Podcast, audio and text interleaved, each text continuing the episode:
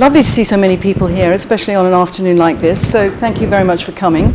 Um, and thank you for King's for even thinking of next steps after 30 years, which seems to me an extraordinary length of time. Um, what I'm going to do this, this afternoon is talk, really talk through the process of getting from start to when the Next Steps report was implemented, because that process, I think, was fairly unusual um, and involved a very large number of people um, and some quite interesting incidents along the way. But a lot of it explains why the report and its outcome was as it was. Um, it was very much different from the normal run of Whitehall reports on internal organisation. It was very short, it was blunt about the issues that needed attention, and the authors, who were a small group of relatively young civil servants in the Cabinet Office, were under no illusions about the serious implications of their recommendations.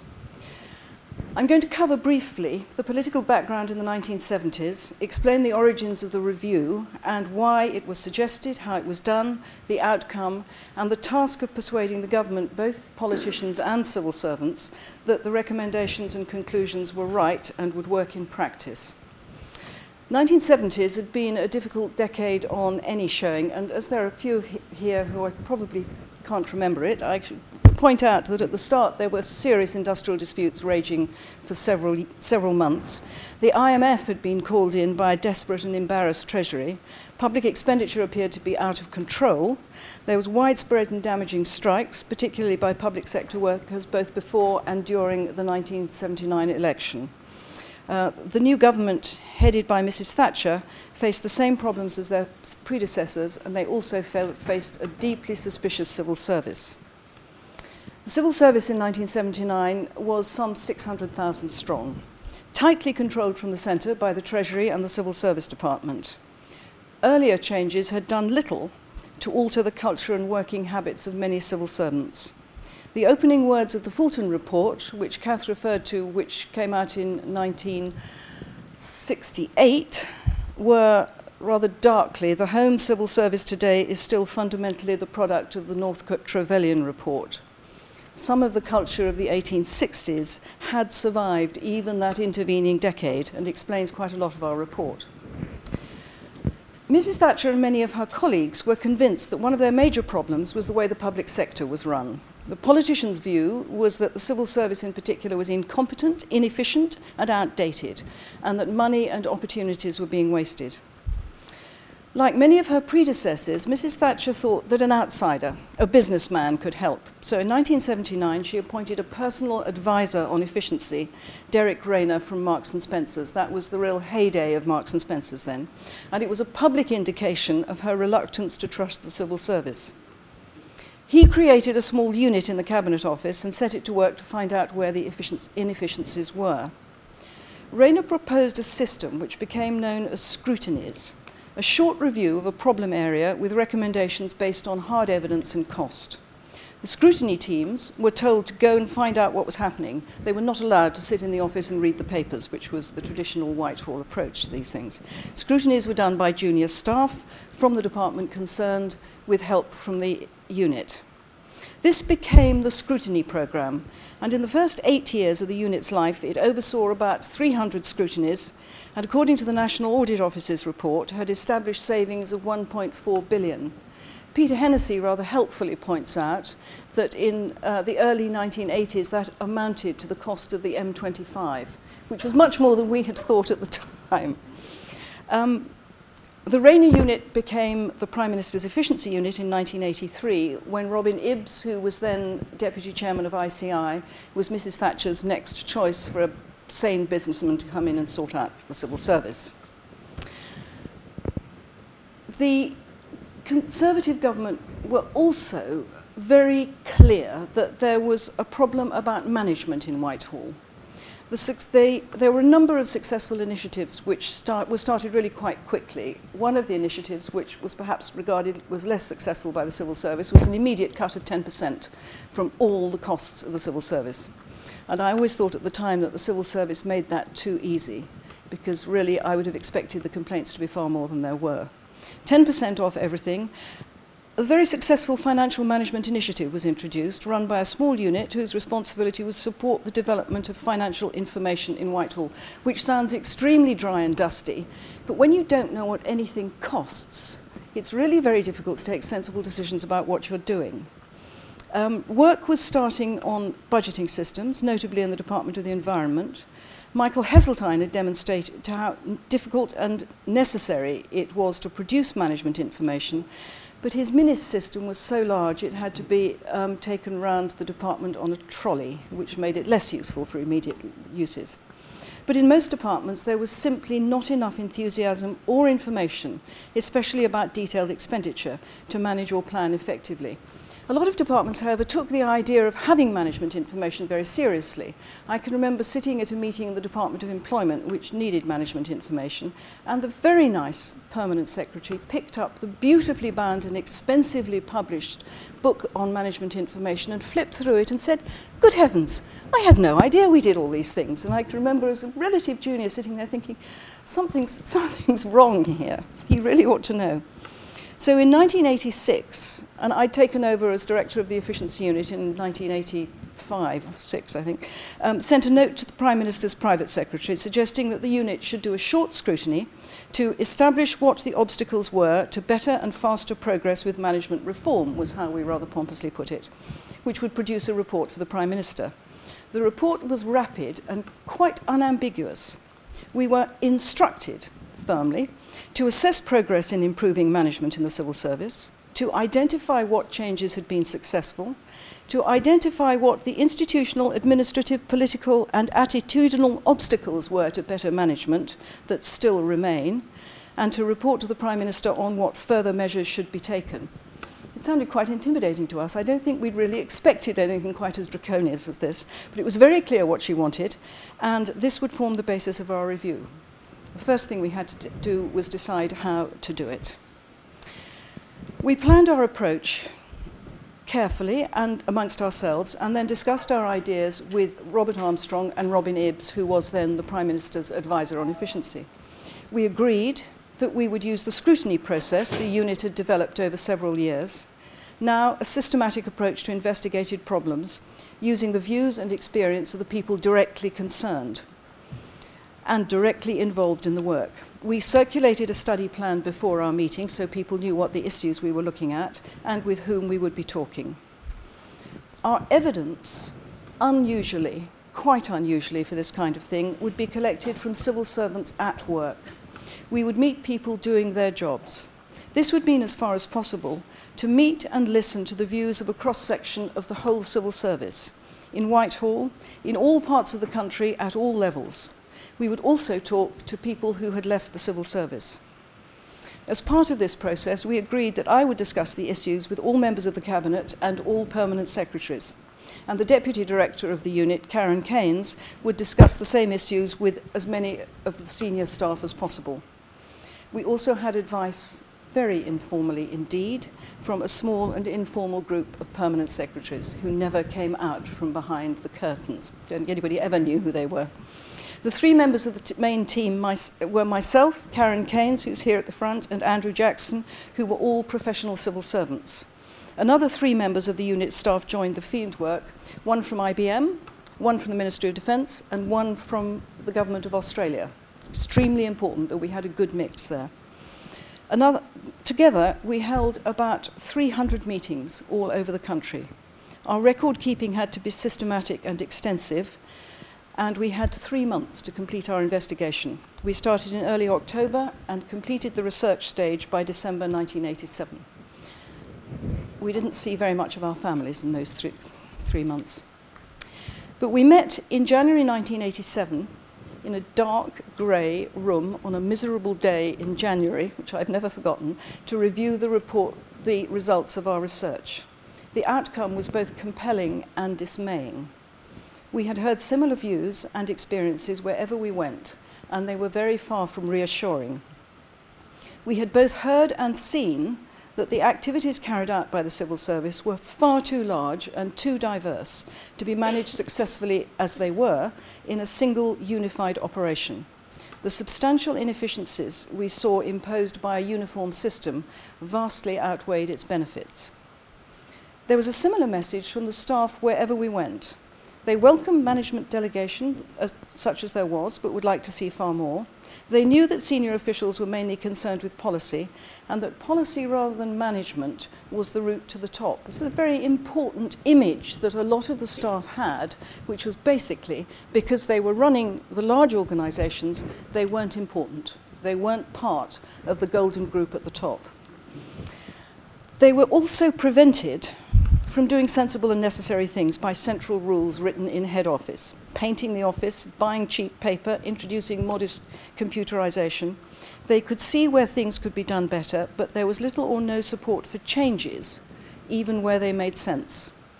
I can remember giving a talk at the Ministry of Defence where there was um, a woman chemist who stood up and said, This really had got to stop, she said in tight tones. I've been working in this place for a long time, and I feel as though I'm working with a bag of cement on my head. Nothing ever changes. And I thought, that is an image which will stay with me for a very long time, and it has done. My discussions with permanent secretaries and ministers were also illuminating. Many said, and they were remarkably frank about all this, that they simply lacked the skills to be involved in the management of their organisations. Their expertise was in policy, politics, and the systems of Whitehall. In some major departments, neither Secretary of State nor Permanent Secretary, with whom I had separate meetings, could tell me which of them was responsible for the management of the department. I remember coming out of one place and thinking, what on earth is going on? One of them said quite openly, oh, quite honestly, I leave all that to someone else. I really don't understand it at all. Or one minister said, it's his job, but he hasn't a clue, so I do have to step in from time to time. And finally, one of them said, Actually, I don't think either of us really knows what it's all about. Well, you really did have to stop and think quite seriously about what, how, how, how was the place run? It was very, very difficult. Ministers also complained rightly that they were seriously overloaded with expenditure policy and managerial issues. Their departments demanded decisions from them on detailed topics about which they knew they didn't know enough to make sensible decisions. And many of them complained that delegation was weak and disorganized, and that was the result of them get, the consequence of that was they were getting all these unnecessary things to do. It would be a motorway costing one day, one of them said, and you can guess from where, and moving a level crossing the next. It was quite absurd. At all these senior levels, we could find very few people thinking about the possibility of improvements in performance. Their time and their energy was used up in dealing with the pressure of day-to-day -day political and policy issues. Well, um, we felt that there were some fairly blunt issues from our findings. Before I go on to them, I better have some I'm sorry. Um, there was little clear and accountable responsibility for the management at the top of departments. Straightforward. The uniform civil service was a handicap and not a benefit. There was little clarity about the results expected from people or organisations, and there was very little attention given to outputs or improvements in performance. We had to test what we'd found. We spent a further two months discussing our findings with many of the people that we had talked to in the first place. Very few disagreed with our conclusions, although some were understandably cautious about the implications of them. One of them, across his bicycle, said, Don't be too radical, Kate. They'll never let you get away with it never found out who you was in that conversation. And another said, Yes, well, I agree with you that this needs doing, but you can't do anything like that. It simply wouldn't happen. That was a very senior permanent secretary with an even larger department. Having got that clear, we then moved to report drafting, which was done over a period of about six months, six weeks, with the um, senior team who were involved with us, and with a great deal of help from the Secretary of the Cabinet and Robin Ibbs, the Prime Minister's advisor. The main recommendation which emerged from long discussions and redrafting was that the government's executive activities, which employed some 90% of the civil service, should be established in distinct and separate agencies, which we spelt with a small lowercase a, not a large one, which became significant. Separate agencies defined by their function and governed by a formal management agreement with the responsible department. This gets a bit technical at the moment, and I apologise, but we need to go through it. The agreement should specify the framework within which the agency would operate with objectives, budgets, policy targets, and defined results, which were unusual across large areas of civil service. The structure should be designed for the agency to carry out its main task. The agreement should allow the department to leave the agency as free as possible to manage, but within the framework. That was the first recommendation.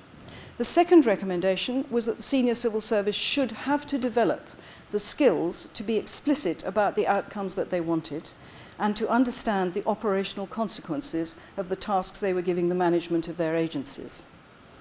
Achieving the agreed outcome would be the responsibility of the chief executive of the agency.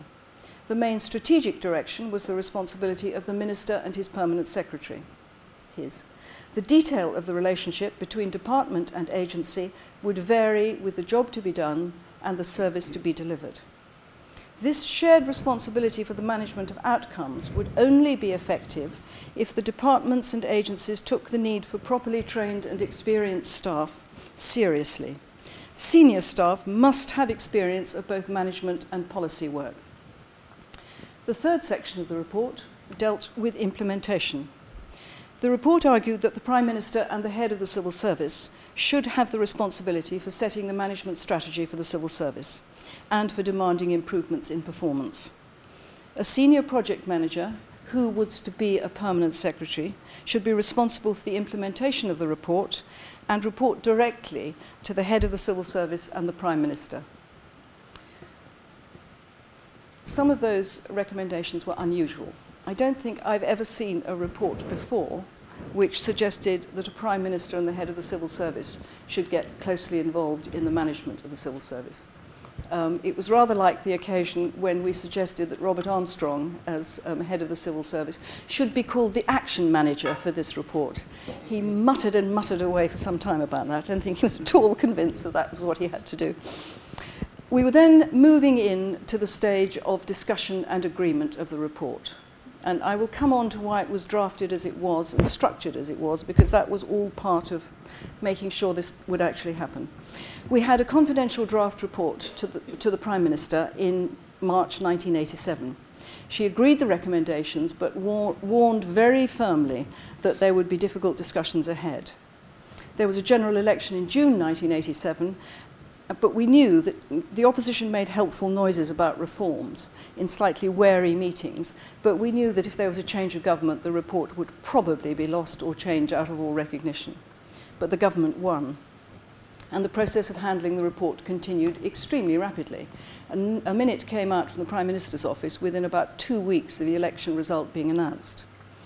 I did a further round of permanent secretaries and some ministers to explain where we were, and confidential numbered copies of the report were circulated. I thought they were beginning to get a little fed up with seeing me turning up with yet more bad news, but they were very patient. There was an informal cabinet meeting in June to discuss the report, at which almost all ministers agreed with the report except the Treasury, who were not convinced. I'm not sure that they all understood what it was about, even though Robin Ibbs had broken with convention and given a short, short talk with, over, with slides um, in order to make sure they understood what the word management meant. Um, one of the things that ha happened, apart from the encouraging noises, was the Prime Minister insisted on going around the table and asking each of them what their view was personally. And she'd gone round most of the table and she rounded on the far corner and said, Willie, what do you think? And the Lord President of the Council, Lord Whitelaw, woke up, I think, slightly and said, oh, it's absolutely excellent report, excellent report. All, all the right things being said. Of course, I think we should implement it. I think we should implement it rapidly. And then he sank back in his chair and turned to the person sitting next to him and said in a very loud whisper, I think that's what that young woman told me to say, leaving me wondering which way to turn next. Um, The discussions of the report at the Permanent Secretary's Wednesday morning meetings were more detailed and continued throughout the year. Almost all permanent secretaries were in broad agreement with the report, with reservations inevitably about some of the detail. The Treasury remained unconvinced. The Prime Minister understood what we were doing, and she quite rightly would not support us openly um, with, until both the Cabinet and the permanent secretaries had all agreed, but she knew exactly what we were aiming for. The Treasury were still not persuaded. Their view was that the agencies would establish a system through their framework agreements which would fatally damage the process for public expenditure. They would not accept our proposition that in taking part in the development of the agencies and the framework agreements, they would be in a position to see that money was properly allocated against agreed outcomes. They would get better value for money from expenditure, and they would have more detailed information on the results they would also know a good deal more of what was going on in departments. The Treasury's opposition was a continuous thread running through that year. It was a view held so strongly that a meeting with a Treasury Permanent Secretary who I'd known for a very long time and whose views I valued asked me in angry tones, Do you realise what your next steps would impose on the Treasury? And I said, No. Thinking, Where am I? It would impose on us the need to go to Parliament for a revision of the original Treasury Co Commission of 1667 we would no longer be able to conform with Parliament's wishes on the control of expenditure. And I thought, I, I just simply couldn't believe my ears. I did a little bit of research subsequently and thought, no, no, no, no, it really isn't as bad as that, but it was quite intimidating at the time. And he was clearly, genuinely, and deeply concerned. We had a further five months then of meetings between June and October. The Cabinet and I'm not quite sure who it was, but the Cabinet had suggested that our ideas should be tested before they came to a final decision. Fine. Several departments were eager to pay, take part, and we set up 12 possible agencies to be pilot studies of how, our, how the um, process of setting up a framework agreement and the relationships within the departments would actually work. The pilots ranged from, some of them were really rather brave, I thought at the time, the nation, nationwide network of the Employment Service, which employed 35,000 staff, the Teachers' Pension Organisation with 400 staff and a very, very difficult group of customers, as you can imagine, and the very smallest, which was the Queen Elizabeth Conference Centre. So we got a good span across there. The aim was to see what would be involved in developing a workable framework agreement in each of the 12 cases. Meetings were constructive and went really quite quickly. The department's teams and the Treasury met at the efficiency unit and we discussed the structure of each agency and the content of a draft agreement and the timing which they would work to. But after three months, the Treasury representatives were told to withdraw from our meetings. It was a loss for all concerned. We missed the good sense of the Treasury expenditure divisions, and they missed the opportunity to see how the recommendations would work in practice. And we were very disappointed, but it was a very firm injunction. The opposition of the Treasury was a constant difficulty for us, but we gained from it, however frustrating it was. In discussion, they made useful points, and their negative view encouraged us to test our assumptions over and over again and feel reasonably secure in what we were proposing. They missed an opportunity, which was a quite serious one, to improve their working relationships with departments. Their approach to public expenditure in the Treasury was far more sensible than departments gave them credit for. But what was faulty was their communication system with departments. Um, and we were constantly saying uh, in the meetings on the pilot agencies, departments would say we can't do that, the Treasury say we can't, and the Treasury would say, oh, yes, you can. We've always been saying you can't. And you'd think, again, we need to get this sorted out because it shouldn't be like this. In the efficiency unit, it was also important that we kept in touch with what was happening in Whitehall. And there was quite a lot of, uh, an organisation like Whitehall, there was quite a lot of gossip and quite a lot of storytelling going on all over the place. The regular meetings of senior officials were used by the central departments to communicate what was going on. We attended wherever possible because it was important that we should know what was being said. We had friends who were at the meetings and who relayed the results to us the um, message to the regular meetings of deputy secretaries and the heads of finance and personnel, those meetings were run by the Treasury, were don't worry about that report, it's not going to happen, it's not going anywhere. So we received that information with interest. There was a different atmosphere at the meetings of permanent secretaries on Wednesday morning.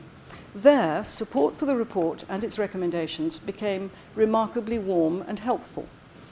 Except, I'm afraid, from the Treasury, who said they were prepared to do anything as long as Robert Armstrong didn't send me to talk to them about it ever again. It was fine, that was a price worth paying. At things so things just sort of moved along. We got the pilot studies done and people began to talk about what the implications of the report might be. Nobody other than permanent secretaries and ministers had seen the copies of reports at this stage. In early October 1987, which was about a year since we'd begun work, it was announced at the Wednesday morning meeting that ministers were to meet on the 22nd of October to decide whether to accept the report. The pilot studies had been completed and would be available for the meeting. At this point in the meeting, one permanent secretary, and by no means the most radical, said firmly and very uncharacteristically, Ministers can decide what they like at that meeting. My agency is ready and is being established formally on the 26th of October. And it was. I can remember just thinking, this is not what I expected to happen. It was a very interesting indication of how enthusiastic parts of the um, civil service were to get moving. Effectively, as ministers agreed, next steps had moved smoothly, almost without a formal decision, from pilot agencies to implementation.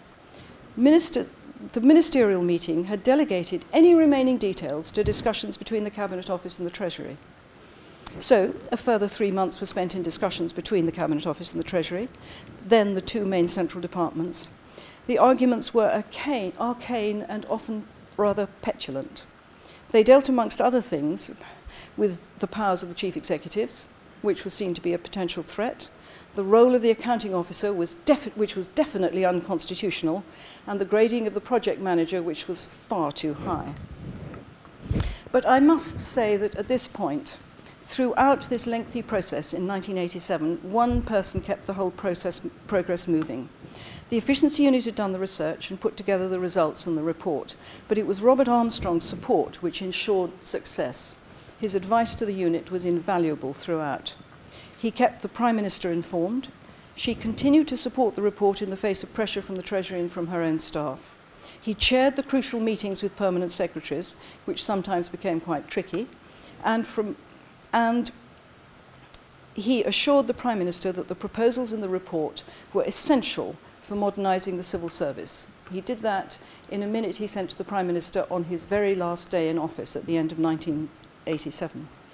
and he passed his responsibility on to his successor, Robin Butler. But I think without Robert Armstrong, next steps simply would not have happened. We would have slipped at one of these many potential problems along the way. Finally, in February 1988, the Prime Minister made a formal statement to the House of Commons announcing the government's acceptance of the Efficiency Unit report and its immediate publication and implementation. There had been arguments about the placing of commas in the Prime Minister's statement, which raged all morning before she managed to stand up in the House and get it out. It also emerged the most extraordinary press excitement. I was firmly and formally instructed not to talk to the press and to refuse all requests for interviews. No problem for me. But the Treasury or someone talked, and someone spread absurd and inaccurate stories which raced around the media. So for a couple of weeks, the Times, The Guardian, and others had been reporting highly coloured claims of rows and battles between the Cabinet Office and the Treasury, with smoke pouring out of Whitehall's windows. We had a lovely time reading the papers. They claimed the efficiency unit was upset, hysterical, I think one of them said. I can't think where they got that from, and furious, but the Treasury was winning. They then reported that the Treasury had won the battle. The report had been watered down and completely redrafted, and the Prime Minister's statement had been altered. Even when they had the report and came to a press conference and we assured them that it hadn't been report, they refused to believe us. No one admitted to leaking misleading stories, and we just read the papers. Particularly because there was not one word of truth in any of it. There wasn't even a seed out of which it could have grown. I had and still have the first confidential report to the Prime Minister, word for word, the published version which appeared, um, sorry, word for word, the published version which appeared a year later, and her statement as drafted and given to the House of Commons. So the um, noise slowly died down, but it still bobs up. I still occasionally get PhD students turn up and say, But how did you deal with the Treasury? it was terrible. And one, one has to deal with that, but it stuck very, very, very firmly. Paul Peter Hennessy and his magisterial book on Whitehall came out just as all this was blowing up. And he very kindly put an extremely nice two-page disclaimer in the next version, so it's worth reading the second, the second version, not the first. So, statement out, report accepted. Even the publishers were happy. HMSO came to see us. It's a bit short, said the expert from the printers, flipping over the pages in front of us. Can't you make it a bit longer? But HMSO sold more copies of the Next Steps report that year than any other publication apart from the Highway Code. They were terribly proud of it. They kept telling us how many they were selling. So now we reached the pr process of implementation, which was all ready to go.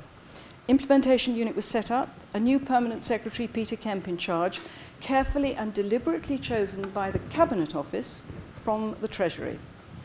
The unusual structure of responsibility and reporting to the head of the civil service and the Prime Minister was in place. We had deliberately devised as tight an implementation system as we could. The simple structure of three recommendations made it easy to remember what the report was about. Very senior involvement gave the process additional imp impetus. One of, the, one of the problems we always felt about the Fulton report, which I didn't read deliberately at the time, but some of my colleagues did, was it had 22 recommendations. And nobody could really remember which was the most important one. So we were going to have three. Um, the unit's view, speed was essential. Time would weaken both the enthusiasm and the priority that we generated. We wanted the idea and the structure we had recommended to really stick in people's minds. The unit's view was that now, with the Next Steps report published and the establishment of the implementation team, we'd done our job. And it was for the next for the next Steps team to take over. We provided policy papers and the background to the report to the unit. We had regular discussions with Peter Kemp and his team while they were going through the process of setting themselves up. By that point, the main actors for our part of the story had, reti had, had retired. Robert Armstrong at the end of 1987 and Robin Ibbs shortly afterwards.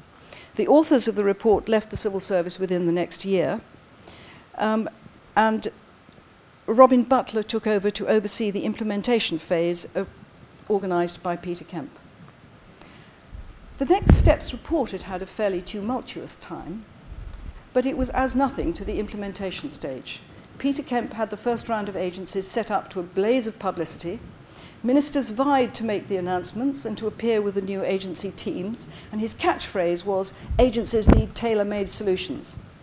The Commons Public, Accounts, Public Administration Committee demanded an appearance and were faced not with a stumbling civil servant, but with Peter Kemp talking openly about what was happening, what his plans were, and at the pace at which things were going to move. He did create an atmosphere of success and excitement, which made even the doubters eager to join in. The pace of developing the new agencies was startling, particularly, I think, for us. We really did not expect it to move as quickly as this, and that was very good. Within 18 months of the Prime Minister's announcement, there were three operational agencies, 32 being planned, employing about 190,000 civil servants. That's a third of the total within 18 months. After five years, by 1993, some two-thirds of the civil service was organised in agencies. They had their own budgets, trading accounts, their own pay structures in most cases. They had a chief executive, framework agreement with their department and control over their staff and pay. It was not all plain sailing. There were inevitably snags and difficulties which had to be resolved without early, earlier experience to rely on, but, there, but it was quite remarkably rapid for so substantial a change, and all credit to Peter and Robin Butler that they achieved that. Andrew asked me to comment on the longer term relevance and the contemporary significance of the report. I think Richard can do that better than I can. he was there. I was in South America, I think, most of the time. Um, but there are a few points which I would just like to comment on. First, we found what we had not realized, what an extraordinary range of organizations and people make up the civil service. no unified structure could work properly in that system. The principle of tailor-made solutions was extremely important. Secondly, much of the effectiveness of the report was a result of the time and effort we put into establishing what the fundamental problems were. I've seen too many hasty changes made on the basis either of personal experience and often from other organisations, rather than solid evidence of what is happening. The culture of the civil service then was, and probably still is, a powerful pressure on how things happen. The unit team had the advantage of having both civil servants and private sector members, and our advisors, who also came from a mix of backgrounds and experience. Being able to understand the culture, but not being bound by it, was an essential part of finding the right solution here. We wanted everyone involved to be able to remember what we said. And this is the three main recommendations in the report. Most people, we thought, could manage to remember three recommendations. And probably the most important thing of them all was making the implementation a part of the main report so that it was an active stage of the process of the report itself and not simply a line at the end where it so often is. So that was how it, how it came about and who was involved in it. 30 years on, well, I don't think labels matter a hoot. I think what does matter is what is happening now. And if, it, if I were following my own particular bent, I would be saying our services for the public who have to pay for all this getting better. As processes improve and unit costs fall with technology, is the benefit being reinvested in the right places? And is there a clear and defined link between policy and management? And I really would like to know what the answers to those are because I'm not sure that I do. Thank you all very much indeed.